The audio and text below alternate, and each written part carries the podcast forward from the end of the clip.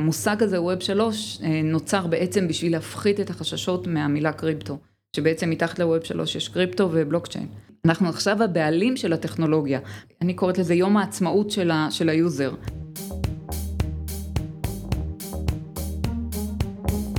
המצב הפוסט-אנושי, פודקאסט על טכנולוגיה, תרבות ורוח, עם דוקטור כרמל וייסמן.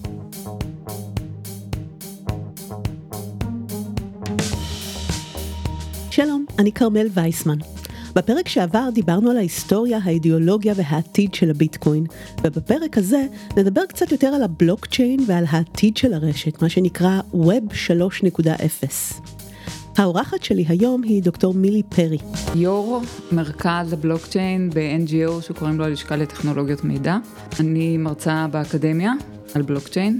למילי יש שני דוקטורטים בניהול ידע ובאמנות, והגיעה לעסוק בבלוקצ'יין דווקא דרך האמנות. אז חיפשנו כלי שמצד אחד ישקיף לרגולציה את כל הדרישות הרגולטוריות שהם דורשים, ומצד שני ישמור על האנונימיות של האספנים, ושם נפלתי לרביט הול של הבלוקצ'יין, והיה לי ברור שזה וואו, כאילו, את יודעת, זה באמת כמו עליזה בארץ הפלאות, ודי מהר איתרתי את התחום של אה, Decentralized Autonomous Organization, ארגונים אוטונומיים מבוזרים, שהוא היה ממש התפתחות מתבקשת מה, מתחום המחקר שלי של הניהול ידע.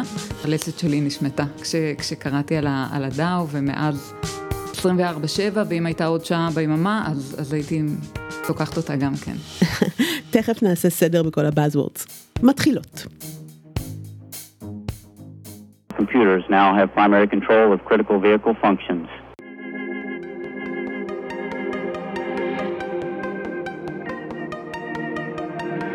בראשית היה אינטרנט, ובשנות התשעים הוא היה התקווה לכלכלה חדשה, שתתבסס על יצירה שיתופית, קהילתיות ורגולציה עצמית. סדר עולמי חדש וחופשי, שבו קהילת הקוד הפתוח מחליפה את הלוגיקה הקפיטליסטית. 30 שנה אחרי זה מרגיש כמו פארק היורה, עולם נכחד שאפשר לטעום קצת מהרוח הערכית שלו אולי במוזיאון של ויקיפדיה? קשה לשים את האצבע על הרגע הזה של המחטף.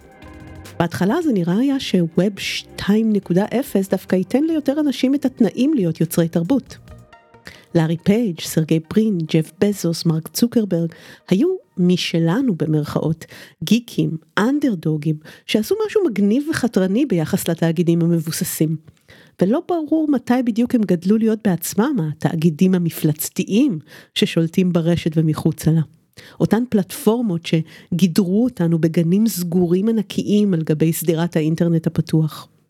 הרבה אנשים מיואשים היום וכאילו קיבלו עליהם את הדין, לא רואים דרך לעקוף את תאגידי העל האלו. אפילו הקונגרס האמריקאי לא בטוח איך לטפל בהם. אבל פתאום בעשור האחרון אני שומעת יותר ויותר הדים לשיח הדינוזאורים ההוא מה-nineties. אני רואה אנשים אופטימיים שוב, שמדברים שוב על קהילות ורגולציה עצמית ואינטרנט ללא מתווכים. עידן web 3.0 כבר כאן, הם מבשרים. אז האם מדובר באוטופיסטים שוטים ונאיבים ששכחו את לקחי ההיסטוריה? או שמא באמת בשלו התנאים להזדמנות שנייה? אני חושבת שהרבה דברים אחרים מאשר מה שהיה ב-nineties. קודם כל הטכנולוגיה קיימת, יותר בשלה, וה, וה-infrastructure, כל ה-ecosystem הרבה יותר מתאים לשיתוף הזה, זה מין אה, תהליך איטרטיבי ותהליך אה, ספירלי, שבעצם את מגיעה לאותו מקום, אבל בשלב אחד יותר גבוה, והצרכים עולים, והרף עולה, של כאילו נולדים לנו צרכים חדשים. הסתדרנו מצוין בלי המחשב אצלנו בכיס, ועכשיו הרף עלה, והצורך, כל הנושא הזה של כלכלה שיתופית, של קישוריות, טכנולוגיה מעט מעצבת את הדרישות של החברה ואת הרצונות של החברה ואת השאיפות של הפרטים בתוך החברה ומביאה אותם לשלב אחד יותר גבוה ועוד פעם אנחנו רוצים משהו יותר גבוה ו- ויותר פתוח ויותר משתף ויותר דמוקרטי ויותר עם אימפקט. אני חושבת שאנחנו במקום אחר לגמרי מאשר בשנות התשעים, גם מבחינת החברה והצרכים והרצונות וגם מבחינה הטכנולוגית. זה באמת אה, סוג של אה, second chance. ניסיון שני, לעשות את זה נכון, בגלל שיש לנו את הטכנולוגיה שמאפשרת לנו את זה, וכבר לא צריכים לחשוב uh, if we build it, uh, will they come. הם קודם באים ואחר כך אנחנו מייצרים את מה שאנחנו רוצים על גבי הטכנולוגיה. אז למה הכוונה בעצם כשאומרים Web 3.0? המושג הזה Web 3 אה, נוצר בעצם בשביל להפחית את החששות מהמילה קריפטו. שבעצם מתחת לווב שלוש יש קריפטו ובלוקצ'יין. ובפנים המטאוורס, את יודעת, כל ה-VR, Augmented, AI, כל הכלים הטכנולוגיים של ה-Force Industrial Revolution בעצם ימצאו את עצמם על הווב שלוש. איך בדיוק המטאוורס קשור לבלוקצ'יין ואמור לקרות על גביה? אז בפרק שעבר שמענו איך אבירי הביטקוין למעשה פיתחו גם את הבלוקצ'יין. אבל צריך להבין שהבלוקצ'יין הוא בסך הכל מערכת רישום שמבוססת על צורת חיתום מאוד שונה ואמינה. מטבעות דיגיטליים זה רק אחד היישומים שלה. יש הבחנה מאוד משמעותית בין ה-infrastructure הטכנולוגי ובין המטבעות הדיגיטליים שהם use case. והיום הבלוקצ'יין, הטכנולוגיה, לא הטוקנים, לא ה-cryptocurrencies, משמשים לשיתוף של דאטה ברפואה. לתקשורת בין מכוניות אוטונומיות, לתקשורת בין IOTs, בין internet of things, בין כל מיני חיישנים. הבלוקצ'יין יושב על האינטרנט הרגיל, אבל הרג'סטרי נעשה על גבי הבלוקצ'יין. מי רושם את הדאטה? משרד החקלאות רושם את הדאטה, אני יכול לסמוך עליו, יש לו אינטרס, או איזושהי חברה שבטח יש לה איזשהו אינטרס כי היא חברה פרטית, או אפילו חברה ציבורית יש לה אינטרס להרוויח.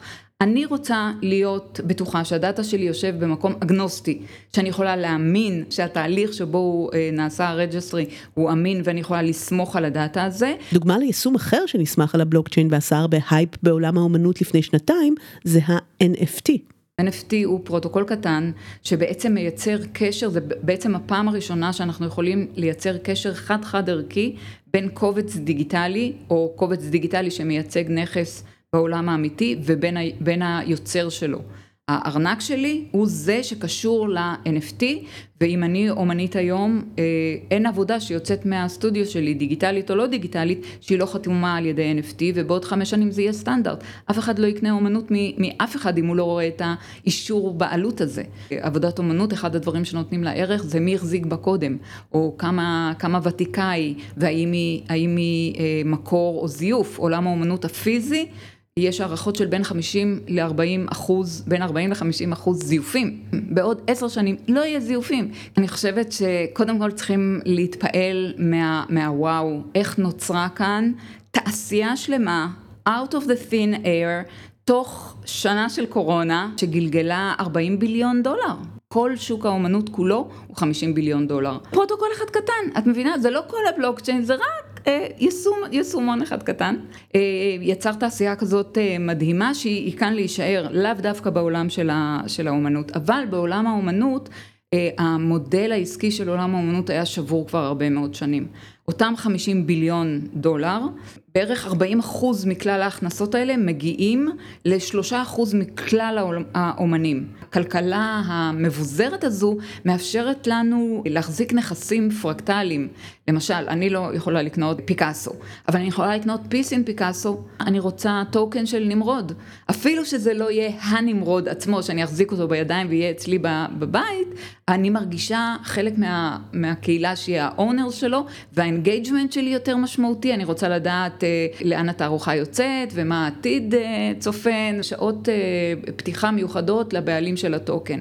רק אני ונמרוד במוזיאון, איזה אושר. ואני יכולה אולי לעשות גם impact, להציע שמות לתערוכה הבאה. דברים שהם אולי לא מאוד מהותיים לפסל עצמו או לניהול האומנותי שלו, אבל כן יחברו אותי או את הדור הצעיר שמחפש את ה-engagement הזה. את פתאום יכולה להיות מאוד יצירתית בסוג של ה-rights. שאת מציעה בעצם לבעלים. אז בעצם לא משתנה לנו פה תשתית האינטרנט, מדובר במערכות שפועלות על גבי האינטרנט, פרוטוקולים שונים של תקשורת בעצם.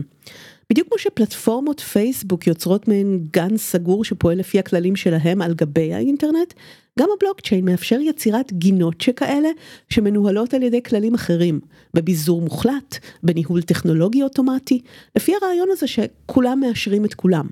אז למה לחברות כלכליות מצליחות יש בכלל אינטרס להקים מטאוורס או כל יישום אחר על גבי מערכת כללים כזאת שלוקחת מהן את השליטה?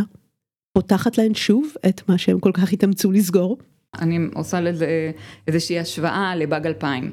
באג 2000 הייתה איזושהי נקודה בזמן שארגונים שהיו צריכים לשפר או לשנות את הטכנולוגיה שלהם, או ונדורס גדולים, אמרו אנחנו עוזבים בעצם את הטכנולוגיה שהיה עד עכשיו בגלל הבאג שלא היה באג בסוף, ואנחנו עושים חושבים פאוזה, אה, בואו נראה איזה טכנולוגיה חדשה אנחנו נכנסים.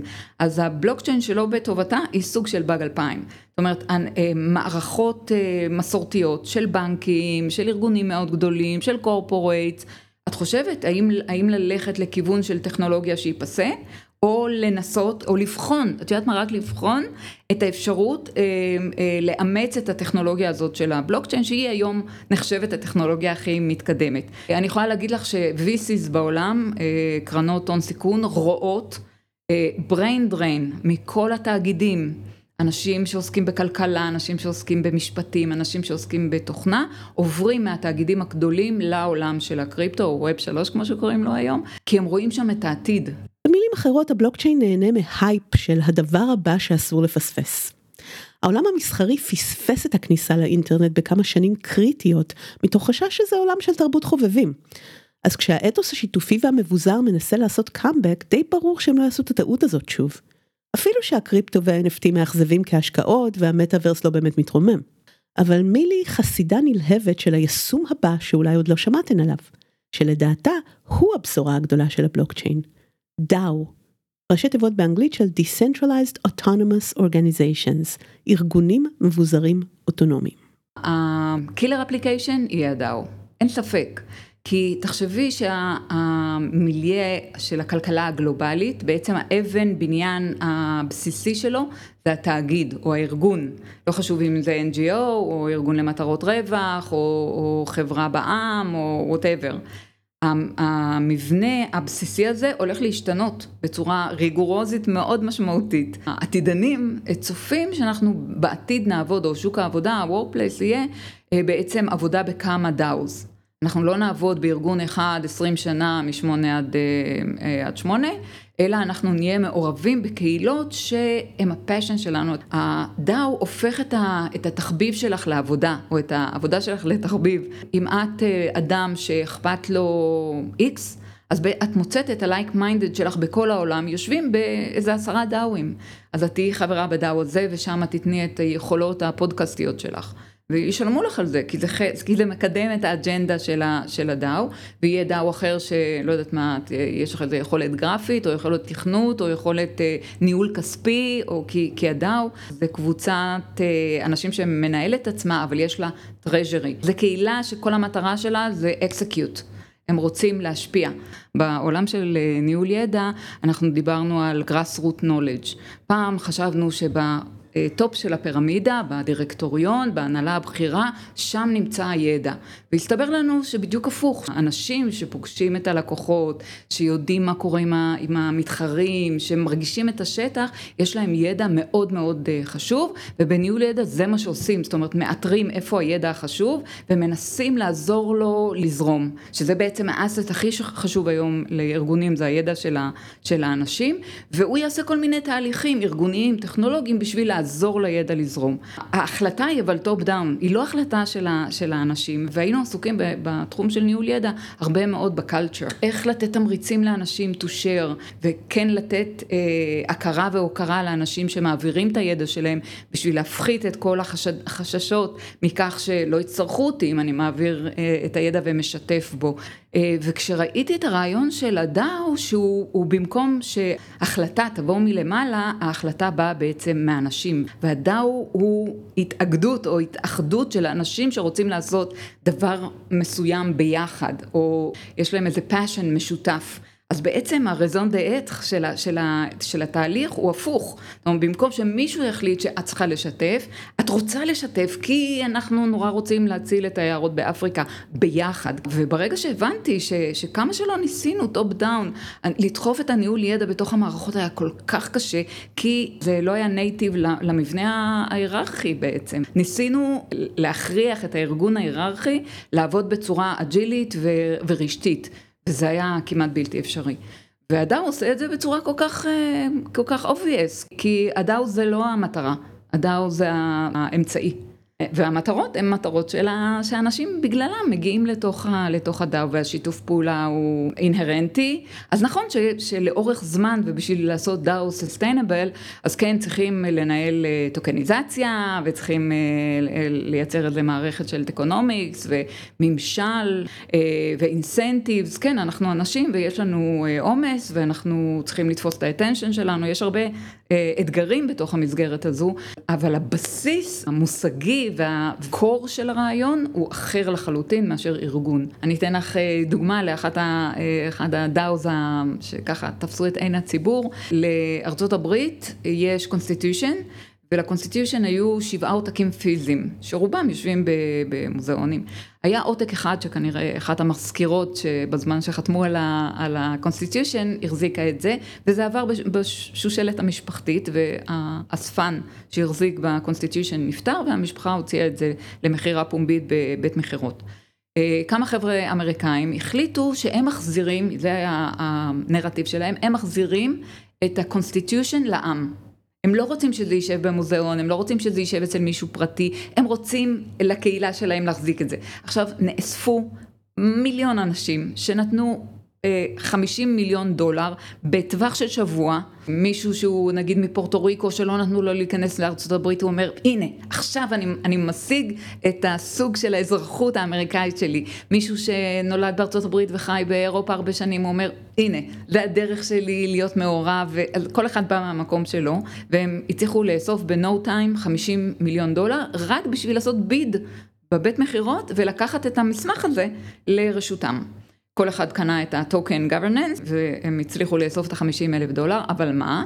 הכל על הבלוקצ'יין שקוף. האספן שעשה bidding מולם, הוא פשוט היה צריך להסתכל על החוזה החכם, לראות כמה כסף יש שם ולהציע דולר יותר.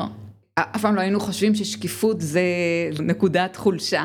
אבל, אבל זה יהיה העולם בעתיד וכולם יצטרכו לשים את כל ה data שלהם על גבי הרשת ומי שלא ישים את ה data הוא ייראה לנו חשוד. נגיד רשות מקומית, את רוצה לדעת שראש העיר לא נותן את כל הכספים של בניית אה, גני המשחקים לבן דוד שלו. את יכולה להיכנס לבלוקצ'יין, לראות בדיוק לאן הכסף הולך. חייב להודות שגם הדברים האלו מהדהדים לי את ה nineties.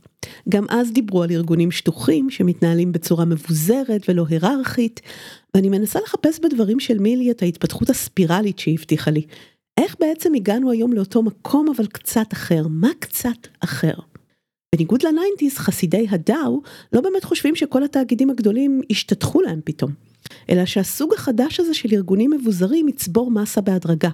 ימשוך את דור ה-Z וה-Alpha שפחות מותאמים לעבודה בארגון ההיררכי, ולאט לאט אולי ישנה את השוק. אני גם חושבת שהביזור אה, הוא לא 0 ו-1. זאת אומרת, זה לא שאנחנו מאין ביזור עוברים לטוטל ביזור. בנקודות מסוימות פרויקטים מסוימים או פעולות מסוימות יהיו יותר או פחות אה, מבוזרות. למשל, אם את מקימה דאו, אז מה לעשות, בשביל, הדאו לא מקים את עצמו. את צריכה קור אה, של עשרה חברים, עשרים חברים. אז בהתחלה זה יהיה יותר centralized, אבל אחר כך עושים דלגציה של כל יכולות הניהול וה, והממשל לחברים, אה, בשביל שהם כולם ינהלו את הדאו. אז כן יש נקודות מסוימות, ויש היום בעולם של ה-DeFi, של ה-Decentralized Finance, יש גם הרבה מוסדות שהם CFI, איזשהו ארגון שהוא נותן שירותים. שירותים ריכוזיים למערכת שהיא מבוזרת לגמרי. אבל אומרים לי, טוב, איך הארגונים הריכוזיים יהפכו להיות דאו? אז א', הם לא חייבים להפוך, להפוך להיות דאו, זה לא ירד מהר סיני, ויכול להיות שלפורמט הפעולה שלהם זה פשוט לא נכון. אבל כן אני יכולה לחשוב על, על קורפורייט בינלאומי שה-R&D שלו כן יהיה דאו, או יהיה דאוי יותר, ויכניסו לתוך הדאו לא רק את המהנדסים שלהם, אלא גם כל מיני ילדים צעירים שמתעסקים עם הטכנולוגיה, או לקוחות קצה, והוורייטי אה, יהיה הרבה יותר גדול ברמה של החדשנות ושל החיבור לתוך, ה, לתוך הצורך של הלקוחות. כי הרי מה עושים corporates? הם, ממציאים איזה מוצר או איזה שירות, ואז הם הולכים לבזבז כסף על, על marketing בשביל לאסוף את הקהילה, ש, או את האנשים שירכשו את המוצר הזה.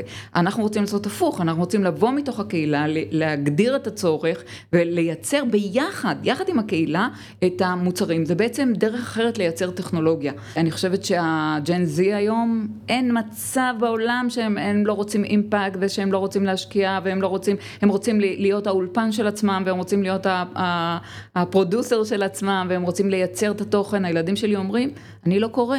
אני כותב, זה דרך אחרת לראות את החיים. ואם היום ילדה בת עשר יכולה להיות superstar מפלאפון עם טיק טוק, אז היא לא תחכה שיבוא מישהו לנהל אותה, או להיות ה producer שלה, או המפיק שלה, או whatever. היא תנהל את הקהילה שלה, והיא גדלה עם זה, ו- וזה כוח והתפתחות אישית כל כך משמעותית, שאין מצב שהיא תיתן לאף אחד לנהל אותה. אפשר להסתכל על, על הדוגמה הכי טובה של, של ביטקוין, לפחות בעניין הקהילתי. דולר דולר, או, או סטושי אחד לא יצא שם על שיווק, הכל הקהילה עושה. והם מרגישים את האימפקט שלהם, והם שותפים, ברגע שאת שותפה לתהליך מבחירה, לא כי המנהל שלך אמר תהיי שותפה, אז החיבור שלך והצורך שלך להכניס אנשים חדשים לתוך המערכת, זה השיווק האולטימטיבי אולי. את נכנסת לתוך העולם הזה כי מישהו שאת מאמינה בו, עוזר לך לעשות את ה onboarding. טוב, עכשיו זה כבר נשמע כמו גיוס לכת, slash שיווק פירמידה, slash מסיבת מכירת Tupperware משנות ה-60. המחשבה הזאת שהכלכלה ותרבות החובבים התנגשו היא באמת לא חדשה ואפשר לראות איזשהו ממד של הגשמה שלה אצל שכבת יוצרי התוכן, אבל האם אנחנו באמת יכולים לבנות הפעם על הרחבה מוחלטת של המגמה הזאת בעתיד? כשקהילת הקוד הפתוח קידמה את האתוס הקהילתי שלה ב nineties, זה עורר המון התנגדות בתאגידי המחשוב. מייקרוסופט שכינתה אותם קומוניסטית ולא יכלה לדמיין עולם שבו היא משחררת את קוד המקור של התוכנות שלה לקהילה וגם מרוויחה כסף, היא היום אחת החברות המובילות במוצרי קוד פתוח, אז אולי יש תקווה? ה DAO הזה הוא לא בדיוק קפיטליזם, אבל אולי הוא לא כל כך סותר אותו כמו שנדמה. להזכירכם, הבלוקצ'יין ביטקוין הוא פרויקט ליברטריאני, קהילתי, אבל בצורה הליברטריאנית. תשמעי, מי שיצר את הבלוקצ'יין היה ליברטיאן, אבל אני חושבת שאת יודעת, כיוון שאנחנו אה, בחיים, ה-real, real life, אז אני חושבת שיש הרבה negotiation והרבה, שום דבר הוא לא בקיצון.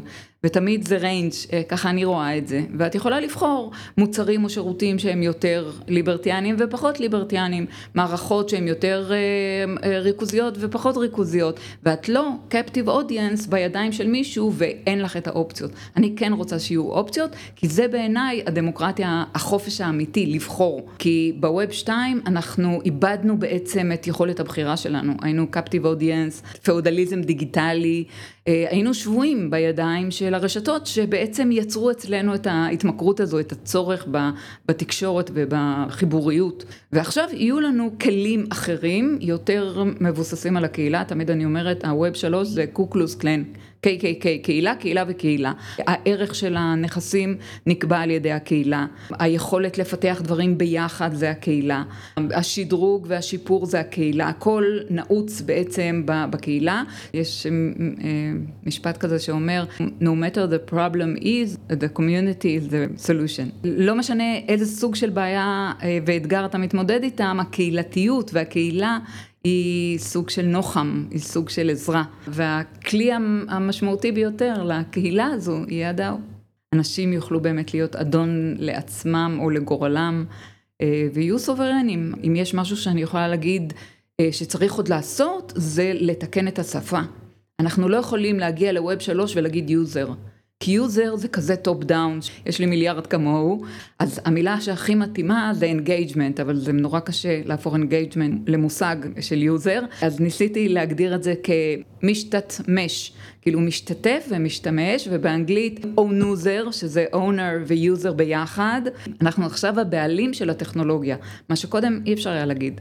היום אה, פייסבוק יודעת עליי הרבה יותר ממה שאני יודעת על עצמי, אז אני רוצה להחזיר לידיי את השליטה, לדעת לאן הידע שלי, לאן הדאטה שלי מסתובב, אה, מי, מי נתן אישור בשביל להשתמש בו, ואולי אה, אני אעשה מוניטיזציה מהדאטה הזה, אם אני רצה כל יום X, אה, ומישהו רוצה את הנתונים האלה בשביל לייצר איזה תרופה. אז שישלם על זה בבקשה. אז היסוד הליברטריאני של המערכת הזאת, הייתי אומרת, שהוא בעצם הפרטה של הקפיטליזם עצמו. אם תאגידים הם אנשים, כמו שאמרו בקפיטליזם האמריקאי, אז גם אנשים אולי יכולים להיות תאגידים בעולם של ווב שלוש. זה מזכיר לי פרויקט של אמנית בשם ג'ניפר לין מורון מלפני כמה שנים, שהפכה את עצמה לחברה בעם, ובמקום שפלטפורמות יאספו את הדאטה שלה, היא עצמה ניטרה כל דבר בחיים שלה והפכה את זה למוצרים למכירה. מי שרוצה את נתוני הבריאות שלה בשביל המאגר שלו, מוזמן לקנות ממנה. אז עולם של יישומים שמתנהלים על גבי הבלוקצ'יין, ובו אנחנו הבעלים הבלעדיים של הדאטה שלנו, יכול לאפשר בדיוק את זה. מורון קראה לזה Extreme Capitalism, קפיטליזם קיצוני כאיזשהו פתרון לקפיטליזם. האם יכול להיות שהקצנה של הקפיטליזם היא בדיוק הפתרון שמאפשר לנו לפרק קפיטליזם תאגידי דורסני, להשלים איזשהו מעגל ולמצוא את עצמנו פתאום בחברה מסוג אחר? שאלה מאיזה סוג. בפרק שעבר כבר הבנו שלא יוצא כלום מחברה ליברטריאנית שכל יחיד בה הוא מלך עריץ. אבל מה אם היחסים בין היחידים הללו מוסדרים על ידי חוזים חכמים, שמייתרים את הצורך העתיק לבסס בכלל אמון בין בני אדם? כל ה exchange בין, בין אנשים ובין רשויות ובין stake uh, holders שלא מכירים אחד את השני, זה, זה המסגרת שמייצרת את ה trust ב ecosystem שאין שם trust. הם מאפשרים לנו לפעול במערך של חוסר אמון, שאנחנו לא מכירים את ה counterpart שלנו. זה באמת מערכות שאין בהן אמון, אבל יש להן כל מיני מאפיינים אחרים, למשל השקיפות. ה data פתוח לחלוטין, כל אחד יכול להיכנס לראות את הפרוטוקולים, לראות את הטרנזקציות, אלגוריתמים שהם אלה שמאשררים את ה data בתוך הבלוקצ'יין ידועים לכולם ואנחנו בעצם סומכים על, ה, על המכניזם, אומרים שהבלוקצ'יין מייתר את המתווכים, אבל מה עשו המתווכים? כשהיינו בכפר הקטן והיינו רוצים לעשות עסקים, אז הייתי שולח את היד לשלום בשביל שתראי שאין כאן אה, סכין, שאני באה בתום לב לעשות את העסקים, אבל אנחנו כבר לא פוגשים אחד את השני. האופניים שאני קונה מהחנות בסין, אני אף פעם לא אפגוש את הסיני ואני לא יודעת מי הוא ואני לא יודע מי הוא. אז היינו צריכים בלית ברירה להישען על אותם מתווכים, שיבטיחו לנו שהכסף שאני שולחת לאותו בחור בסין, באמת יביאו לי את האופניים, ואם האופניים לא יגיעו אז אני אלך לוויזה או לבנק ולהגיד, אה, תבטלו את הפעולה. אז הבלוקצ'יין, מה שהוא נותן לנו זה בעצם registry אה, בינלאומי, גלובלי, פתוח, לא יושב בשרת של חברה ספציפית שנותנת לנו שירותים ויש לה אינטרסים. אה, הוא אגנוסטי, לא, אין לו אינטרס משל עצמו, למרות שאנשים כותבים בסוף, או כתבו את הפרוטוקולים, טכנולוגיה doesn't care, והיא סוג של, אה, של מתווך אובייקטיבי. אומרים Don't trust, verify. אתה נכנס לתוך המערכת ואתה יכול לאמת בעצם את כל ההיסטוריה של הטרנזקציות. באומנות אתה יכול לראות כמה ידיים העבודת אומנות עברה, אם זה מכונית שרשומה בבלוקצ'יין אה, או נדל"ן, אתה יכול לראות את זה בעיניים. אתה לא צריך את אותו רואה חשבון או אותו סוכן. אם נעשה זום אאוט משאלת הבלוקצ'יין ביטקוין, זאת אחת הסוגיות הבוערות של ימינו. לסמוך על מכונות, מחשבים, פרוטוקולים קשיחים, בינות מלאכותיות?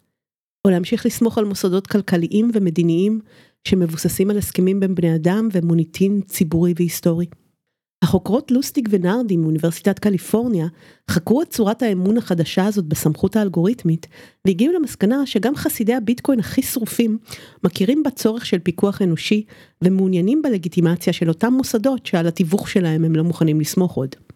התשובות הטובות הן תמיד באמצע, באיזשהו שילוב, אבל עולם הווב שלוש לא בדיוק מציע את השילוב הזה. הוא מבקש לעקוף את סוגיית האמון. הוא מאפשר אינטראקציות בקנה מידה שהאמון בכלל לא רלוונטי בו. זה בעצם מנתק את הכלכלה מההקשר ההיסטורי שלה למרקם החברתי, ומבסס אותה על טכנולוגיה בלבד. זה מזכיר קצת את מה שקרה עם השיתוף בעידן הדיגיטלי. פעם שיתוף היה מסדיר יחסים חברתיים, אם הייתי משאילה למישהו דיסק או ספר אהוב, הייתה בזה הקרבה למען החברות, זה היה חסר לי בתקופה הזאת, לקחתי סיכון שזה לא יחזור אליי. אבל בעידן של פיר טו פיר, אני יכולה להעתיק המון תכנים מאנשים ברשת שאני בכלל לא מכירה, מבלי שזה יגרע מהם דבר. ניק ג'ון מהאוניברסיטה העברית כתב על זה. השיתוף כבר מנותק מהמשמעות החברתית שלו. בעצם מוסדר על ידי טכנולוגיה שהכוונה שלה טובה, לייעל, לייצר תרבות שפע שלכולם יהיה, בניגוד לתרבות החומרית. אבל זה גם לוקח מאיתנו משהו, את הסיכון, את הסטייק הזה, שמייצר לנו בכלל חברתיות. האם זה מה שהולך לקרות לכלכלה? ועוד דבר שמטריד אותי ואני מפנה למילי. אם הבלוקצ'יין באמת כזה אמין, איך זה שאנחנו שומעים כל הזמן רק על הונאות וגנבות בתחום של הביטקוין וה-NFT? הדאטה שנמצא בתוך הבלוקצ'יין הוא אימיוטיבל, הוא, הוא אמין והוא עמיד ואי אפשר לשנות אותו. נכון שאם את מכניסה garbage אז, אז הוא יישאר שם, אבל התהליך שבו חותמים את הדאטה בתוך הבלוקצ'יין בדרך כלל מכניס את הדאטה הנכון. המערכת היא לגמרי סגורה, זאת אומרת אי אפשר לעבוד עליה. מה שכן אה, ההונאות, אה, איפה הן נעשות? הן נעשות בגשרים. גשרים בין רשת אה, בלוקצ'יין אחת לשנייה, החיבורים, בשפה המקצועית אינטרופרביליות. אין לנו עדיין HTTP שמחבר את כל הטכנולוגיה האחת לשנייה ויוצר את הרשת הענקית. אבל בסוף שיהיה לנו את ה-HTTP הזה ונייצר את האינטרופרביליות, אז ה-Web 3 יהיה הרבה יותר אמין ונוכל לסמוך עליו. אם ככה, אולי אני טועה שאני משווה את הבלוקצ'יין ל-90's. אולי במחול הספירלי שלנו המחוג כרגע הוא דווקא על האייטיז. אנחנו בשלב הזה שבו עוד לא הייתה רשת אינטרנט אחת, אם כל הרשתות, אלא היו כמה רשתות שונות, כל מיני ביטנט וכאלה, שעדיין לא התחברו ביניהן. עם כל האמונה וההתלהבות שלה, מילי מאוד ריאליסטית לגבי החסרונות וחוסר הבשלות של הבלוקצ'יין.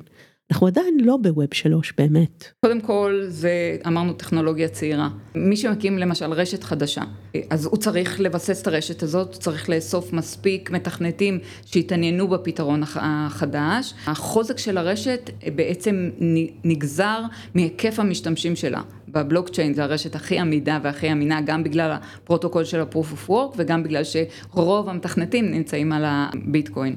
האיתריום גם אספה אה, אה, הרבה מאוד מתכנתים ויש כאלה שאומרים שהשווי של האיתר יעבור את השווי של הביטקוין, לא המלצת השקעה.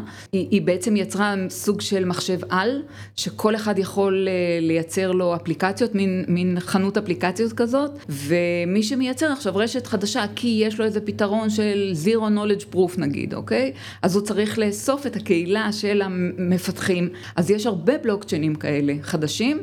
והם vulnerable עדיין, בגלל שאם יש לך 100 מתכנתים, אז אפשר לעשות מה שקוראים 51 אחוז עתק, קואליציה עם 51 ולדרוס את החוקים של המערכת. אבל אם, אם יש לך מיליון או עשרה מיליון של, של מתכנתים או, או יוזרים, אז את לא יכולה לעשות את זה. אני לא בטוחה שזה, שזה יכול לקרות, אבל נגיד סין יחד עם רוסיה ועם איראן, מתאחדים יחדיו ומייצרים כוח מחשוב מדהים שמפרק את הרשת. אה, יש תמיד את הבעיה של ה... שאומרים שמי שמכניס כסף לווב 3 זה בעצם אותם אלה של ווב 2, אותם העשירים והשמנים, והם יכולים לסחוב את זה לכיוונים שלהם. אה, להגיד לך שבמאה אחוז זה יצליח, להגיד לך שה... שה-VCs השמנים והגדולים לא מעורבים בזה, להגיד לך שהכל יהיה סופר דופר, לא. אני מתלהבת כי אני באמת מאמינה בזה, אבל, אבל ממש אנחנו רחוקים מהשלמות. כיוון שהבלוקצ'יין הוא paradigm shift. אז רוב הבעיות הן לא טכנולוגיות, הן בעיות של קונספט. מה זאת אומרת שאני יכולה להעביר לך את הכסף בלי הבנק?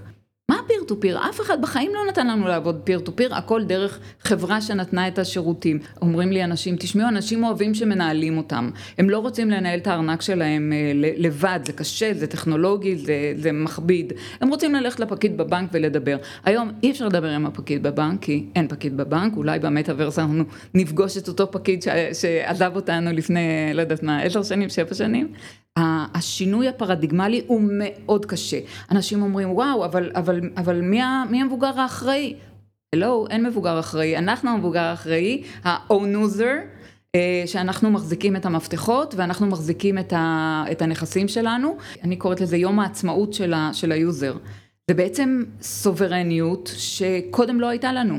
הבית שלנו רשום בממשלה, אין לך שום אסמכתה בעצמך על הנכסים שלך, אפילו הדוקטורט שלך לא נמצא בידיים שלך. נגיד שאני refugee אה, מאוקראינה. אה, אם אני דוקטור לרפואה, וכשאני אגיע לפולין מאוקראינה ואני ארצה לעסוק במקצוע שלי, לא יהיה לי שום אסמכתה. כי מי, עם מי אני אדבר באוקראינה המופצצת, אם איזה אוניברסיטה תשלח לי PDF של, ה, של התואר. ברגע שהאוניברסיטה מטמיעה, עושה מינטינג לתעודה מאושררת ומאושרת לתוך הבלוקצ'יין, הוא איתך בכל מקום. גם זאת סוגיה שנוגעת בשאלה גדולה יותר ובוערת בימינו. האם אנחנו באמת רוצים חופש בחירה, רוצים להיות כל כך מעורבים, בנויים לדמוקרטיה? זאת נגזרת של הנחות הנאורות על האדם, ואנחנו כבר יודעים שאנחנו לא בדיוק האדם הזה של הנאורות. שבחירה היא סוג של friction, של חיכוך בחיים שלנו, כמו שאמרנו בפרק 53 עם מושון זר-אביב. צריך רק הצצה קטנה לפוליטיקה כדי לתהות האם באמת ריבונות זה מה שכולם רוצים. אבל לא דיברנו עדיין על הפיל שבחדר. כמות האנרגיה המטורפת שצורכות הטכנולוגיות הללו בעידן של משבר אקולוגי. צריכת החשמל של נכסי הקריפטו בלבד גדולה מהצריכה השנתית של יבשת אוסטרליה כולה. יש אמנים ואמניות שנמנעים מיצירת NFT בגלל בזבוז האנרגיה של תהליכי החיתום שמשתתפים בהם כל כך הרבה מחשבים. זכורה לי במיוחד כתבה על אמן שגילה שהרישום של NFT אחד בכמה דקות שווה ערך לצריכת החשמל השנתית של הסטודיו שלו והחליט לוותר. ביום שנפגשתי עם מילי זה היה בקיץ, והיה גל חום בטקסס שגרר משבר חשמל שממש הרג אנשים שם. וחברת קריפטו מקומית הודיעה כי ברוב נדיבותה היא מפסיקה את הפעילות שלה לכמה שעות כדי לאפשר אספקת חשמל ל-13 אלף בתים. המהלך הזה גרר ביקורת עצומה כי פתאום אנשים קלטו את סדר הגודל של האנרגיה הבזבזנית של המיזם כולו שעם הפסקה של כמה שעות מספקת חשמל ל-13 אלף בתים מה זה אומר? קודם כל אני רוצה אה, לקבל פרטים או דאטה על כמה עולה לנו להחזיק את כל הבנקים בעולם. תאמיני לי, זה לא יהיה פחות מה, מהרג'סטרי של, של הבלוקצ'יין. אבל אף אחד לא בודק את זה, כי האנשים שעומדים במרכזי הכוח, יש להם אינטרס. הם אנשים או מוסדות שהולכים להתייתר בכלכלה החדשה. בכלכלה המתוכנתת, בכלכלה שאנחנו לא צריכים את המתווכים. אז קודם כל, המטרה המרכזית שלהם זה להאט כמה שיותר תהליך האימוץ. אז הם ימציאו יום אחד אה, בעיות באנרגיה, ומחר מחרתיים הם יגידו שזה משגע לנו את המוח, ומחר, ויום אחרי זה זה לוקח לנו את מי השתייה. אני יכולה להגיד, להבטיח לך שהפעולות של הקוראים הן פעולה אקונומית, הן פעולה כלכלית. אף אחד לא יסכים להשקיע כסף במחשבים ובחשמל אם הוא לא מקבל החזר על ידי, על ידי המטבע. ויש להם אינסנטיב אינהרנטי להשתמש בחשמל זול, במקומות שאף אחד לא משתמש בו, במקומות שה, שהאנרגיות הולכות לאיבוד, במקומות שיש אנרגיות חלופיות, אין לאף אחד אינסנטיב יותר גדול מאשר חוות הקוראים, כי הם רוצים להרוויח יותר. התהליך של אה, תביעת ההאש או סגירת הדאטה בתוך הבלוקצ'יין במערכת של הביטקוין הוא תהליך מאוד ריגורוזי, הוא מאוד uh, קשוח. והוא דורש שכולם ילכו, שכל הקוראים ילכו לחפש באותה נקודת זמן את ההאש.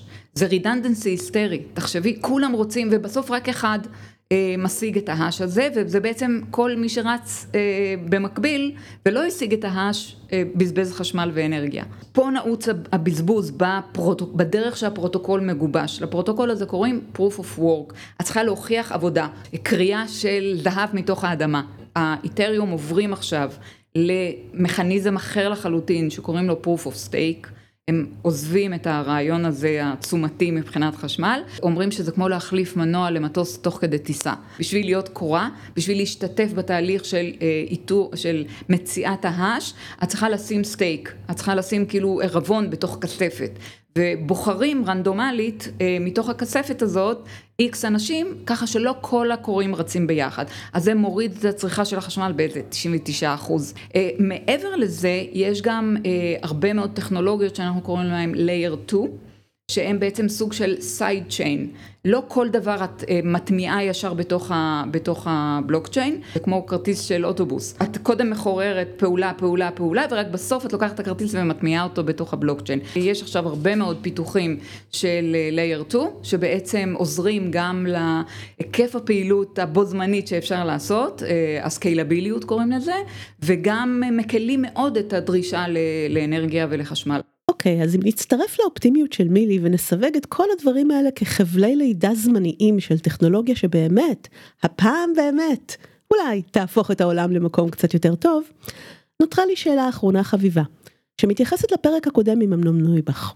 הוא סיפק לנו הרבה סיבות לחשוש כיחידים מהסיכוי לאבד הכל במחי סיסמה שנשכחה. אבל כן יש פתרונות, למשל זנגו אה, שהיא סטארט-אפ ישראלי מצא דרך בעצם לייצר מפתח לארנק בלי הקוד של, המפתח, סריקה של הפנים שלך, אה, יש פתרונות של אה, טביעת קול, את יודעת הניגון של הקול, ה pitch של הקול, אספקטים ביומטריים. וגם אמנון הראה לנו למה מדינות ומוסדות ציבוריים חשדניים כלפי הטכנולוגיה הזאת שמתחרה בריבונות שלהם ושהכל שם אנונימי כל כך ולא מזוהה.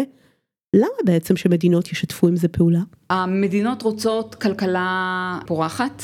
וכלכלה פורחת שווה היום טכנולוגיה חדשנית. אני יושבת בפורומים האלה הבינלאומיים ואני רואה איך הם אה, מבינים ואיך הם אה, אה, אפילו משכנעים מדינות ללמוד את הטכנולוגיה הזאת, לראות איפה היא יכולה לעזור. הם לא צריכים לשנות את כל המדינה, אבל הם יכולים לייצר, למשל, תראי את אל סלוודור. אם אל סלוודור נותנת רגולציה ידידותית לבלוקצ'יין, התעשייה של הבלוקצ'יין תרוץ לשם. אנשים עושים רילוקיישן עם המשפחה, אה, מעסיקים אנשים בתוך, ה, בתוך האקוסיסטם המקומי, זה נותן אפשרות לכלכלה שלהם שהיא לא מצליחה למצוא איזשהו שביל שיקדם אותה לאנשהו. טוב, מאז שדיברתי עם מילי בקיץ המצב של אל סלוודור התהפך. ועם הצניחה של הביטקוין בכ-60 אחוזים, המדינה הפסידה איזה 60 מיליון דולר ומצב הכלכלה שלה גרוע יותר משהיה. ויש גם מדינות מאוד מתקדמות שעושות את זה, שווייץ למשל, הקריפטו ואלי יושב בשווייץ בכלל, שהחליטו שהם לא משלמים, האנשים שחיים שם לא משלמים מיסים בכלל. ואני חייבת להגיד לך שאחד מהסוגי ההבנה אה, שמגיעים עכשיו לממשלות, זה שיש להם דאטה פתוח. אה, מה שהם מפחדים מכל מיני אה, תהליכים של אה, מימון טרור, anti money laundering וזה, הכל פתוח בפניהם והם יכולים לעשות את ה traceability הזו. הבלוקצ'יין מתנהל בארנקים שהם פסאודו אנונימיים, לא רשום על הארנק מילי או כרמל, רשום קוד, אבל יש כלים לייצר פרופיל. אוקיי? יש אה, חברות שהן עושות profiling אה, או, forensic על גבי הבלוקצ'יין. אה, את יכולה לראות את הדגם של ההתנהגות ולהגיד, זה ארנק של החמאס, ויש היום דרך לשים דגלים. על, על משתמש בכלים של regtech בעצם לייצר compliance. אז הבעיה של הבלוקצ'יין האנונימי הפכה להיות הפתרון. שזה מדהים בעיניי, שהוא גם נותן את הפתרונות להתנהלות הרגולטורית העתידית. בסופו של דבר זה האנושות קובעת מה קורה, ה-technology doesn't care. והאנושות יכולה לקחת את זה, את יודעת, מהאטום אפשר לעשות פצצה ואפשר לעשות אה, אה, אנרגיה. כרגע לאן שהעולם הולך, רואים שהוא הולך לכיוון של אדפטציה. ממשלות מתחברות, הן מחפשות אפילו רעיון של אה, אה, רגולציה גלובלית, אה, לא תהיה את האסימטריה הזאת שכל מדינה תמציא לעצמה את, הגלגל, וכשאת מייצרת DAO הוא לא יושב בתל אביב, הוא יושב אי שם על הסייבר, ולאיזה רגולציה בעצם הוא עונה, למי הוא צריך לשלם tax, אז הרגולציה תצטרך להשתנות, ואם היא תשתנה ברמה הגלובלית, אז יש תהליכים כאלה ב-World Economic Forum, יש תהליכים כאלה ב-OECD, ביידן נתן הוראה עכשיו לבחון איך עושים שיתופי פעולה, אז אני חושבת שזה הולך לכיוון אה, חיובי. אה, אני מאמינה ש... שיהיו דברים טובים, אנשים יוכלו באמת להיות אדון לעצמם או לגורלם, ויהיו סוברנים. בפרק 14 עם פרופסור יורם רייך דיברנו על זה שעיצוב וארגון של טכנולוגיה זה עניין פוליטי, והזכרתי שם את המחקר של לנגדון ווינר בנושא הזה. מה שלא סיפרתי שם, זה שבמחקר של ווינר הוא טען שיש טכנולוגיות שהמבנה שלהן תואם מראש אידיאולוגיה מסוימת. הדוגמה שהוא נתן הייתה על אנרגיה מתחדשת, שאנרגיה גרעינית בעצם מחייבת מבנה ריכוזי ולכן היא גם מתאימה למשטר ריכוזי, בעוד שאנרגיה סולארית מתאימה באופן אינהרנטי לדמוקרטיה, כי היא מבוזרת מטבעה, כל אחת יכולה להתקין פאנלים על הגג. משתמע מזה שמבנה מבוזר הוא דמוקרטי באופן אינהרנטי. ולמרות שווינר הזהיר שזה לא דטרמיניסטי, וזה לא מבטיח שאם יש מבנה מבוזר הוא יביא בהכרח לדמוקרטיה, ב nineties הרבה מדינות היו בטוחות שאימוץ של האינטרנט, עצם האימוץ, מכניס לתוכן ערכים דמוקרטיים, רק בגלל המבנה המבוזר שלו. התקוות שמופנות לבלוקצ'יין היום מבוססות גם הן על ההנחה הזאת שביזור מטבעו דמוקרטי. עצם הביזור יביא לנו את ההצלחה. והבעיה של האינטרנט הוא שקלקלו לנו את הביזור הזה, שהפלטפורמות יצרו פתאום ריכוזיות. אבל אם נחשוב ככה זה יהיה ליפול שוב למחשבה הדטרמיניסטית הזאת שעצם המבנה הטכנולוגי יגרור בהכרח שינוי חברתי מהותי.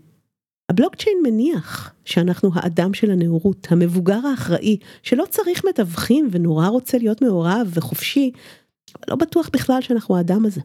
ויש חשש שבמקום להתעלות לריבונות העצמית הזאת, אנחנו רק נעתיק את האמון ואת הסמכות מהמדינה לאלגוריתם.